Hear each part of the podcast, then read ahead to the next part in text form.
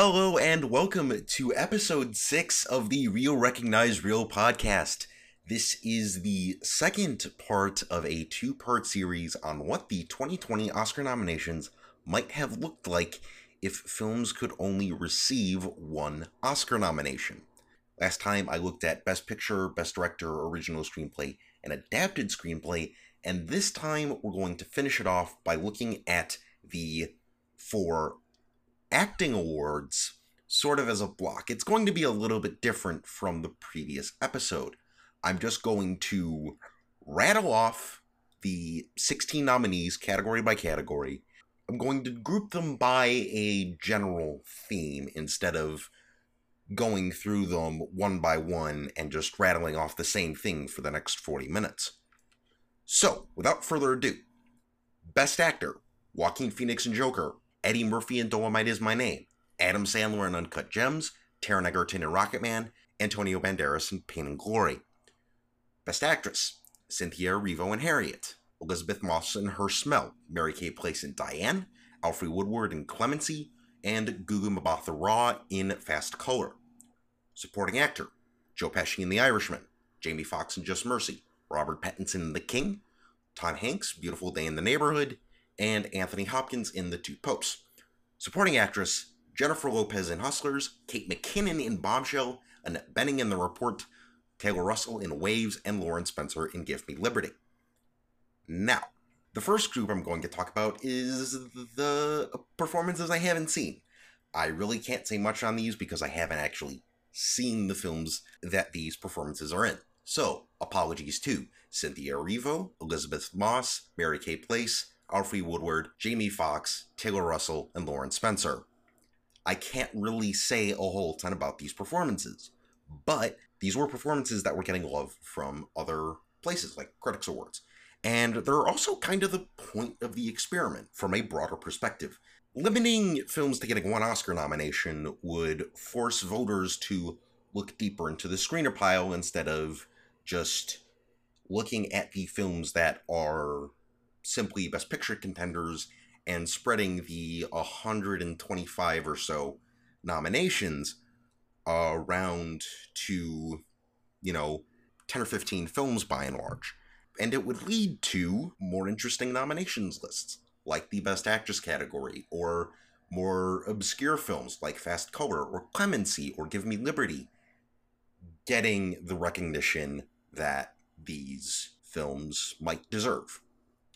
The second broader category among these 16 is good performances in mediocre to terrible films.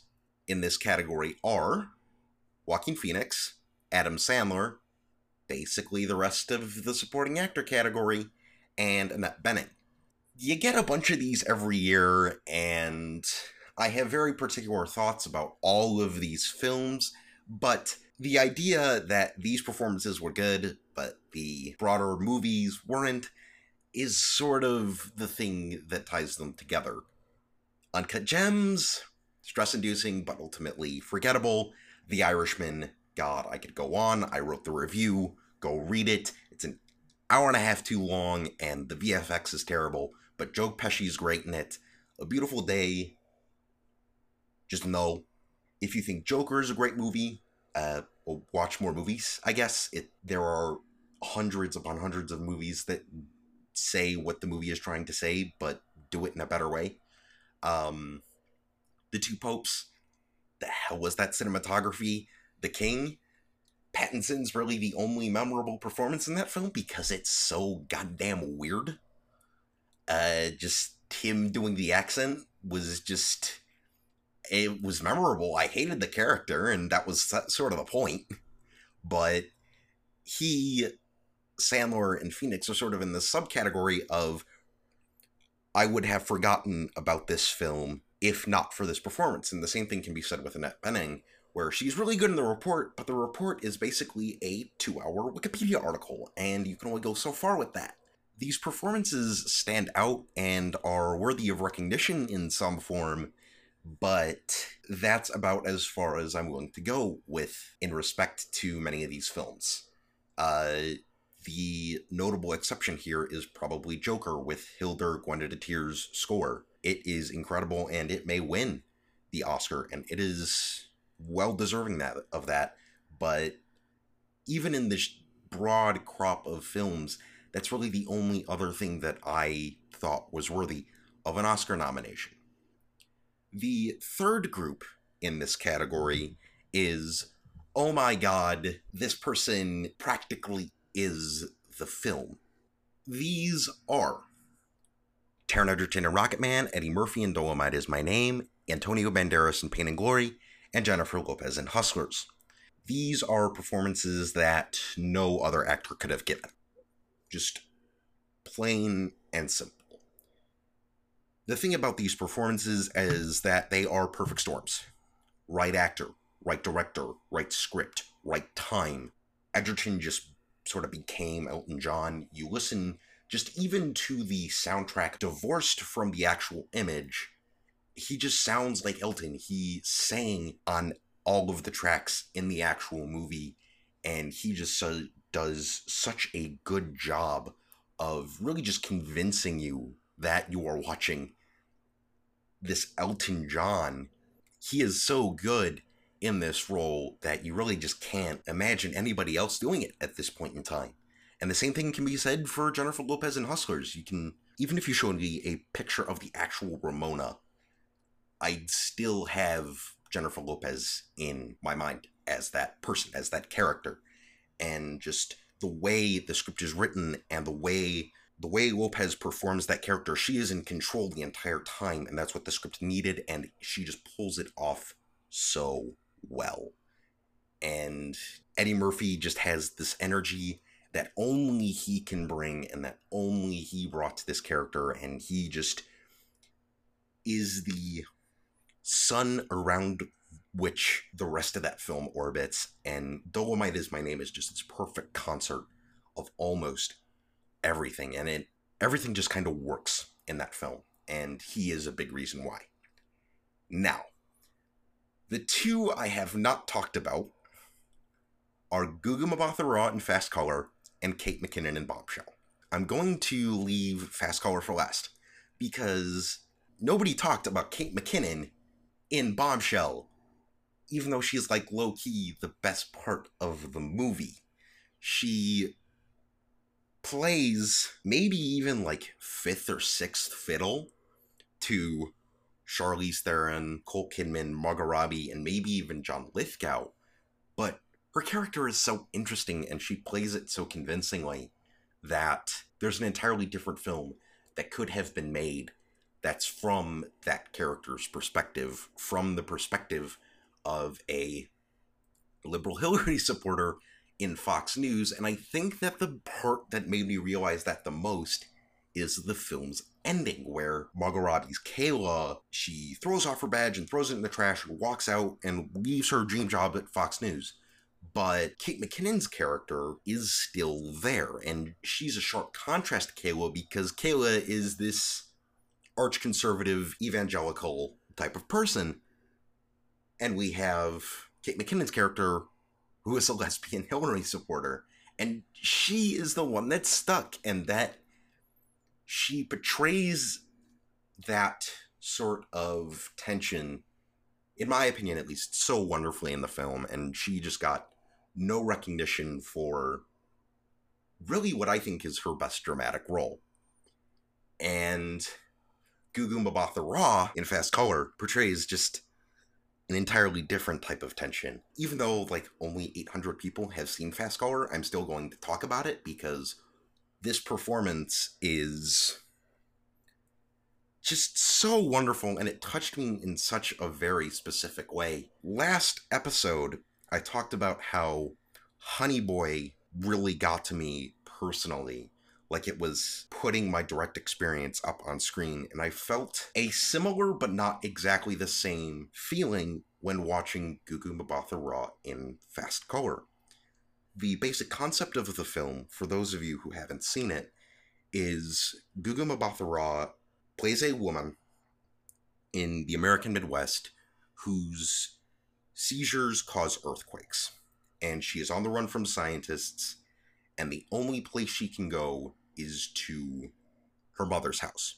And it's revealed that that Gugu Mbatha Raw's character has a daughter who lives with her mother, played by Lorraine Toussaint.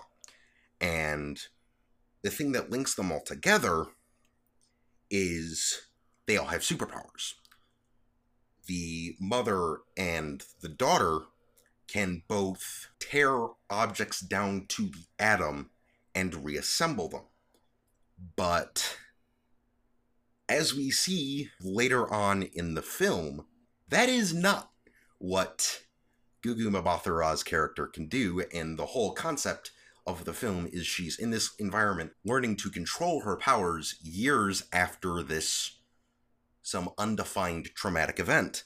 And we sort of learn that her powers are not quite the same as the mother and the daughter. They're I won't spoil it, but they're different. And the film delves deeply into how this one particular but very important difference affects their family dynamic and affects how they see each other, even though they each have many more things in common as compared to this one crucial difference. And as a disabled dude, that touched me very deeply because that idea of being similar but so very, very different in crucial ways is something that's at the forefront of my mind whenever I'm dealing with my family. And it just, there's this, this disconnect that the film portrays between Gugu Mbatha Raw's character and her mother and her daughter that just felt it felt very that just felt very real and very genuine to my experience as somebody with a crucial difference compared to the rest of his family. And not and it's not one that I can learn to control and master and manipulate. And it's not a superpower, but it still is a very crucial difference. And that really that really got to me as as a person and she just handles all of that weight that the script puts on her and she she handles it so so well and just so wonderful and it should have been much more of a not just like an awards contender just it should just be a bigger thing in general. There should be more you know discussion about this film both online and in the real world and just this film needs to be much bigger than it actually was. And that's part of the reason why i'm putting it here is because it is sort of the it's the er example for what this thought experiment might engender in terms of forcing people to talk about a lot of different films and forcing people to reckon with what actually makes a good movie and what is worth remembering. Because to me, something like Fast Color is very personally worth remembering. And it's something that people like me can turn to and at least in some weird warped way explain ourselves.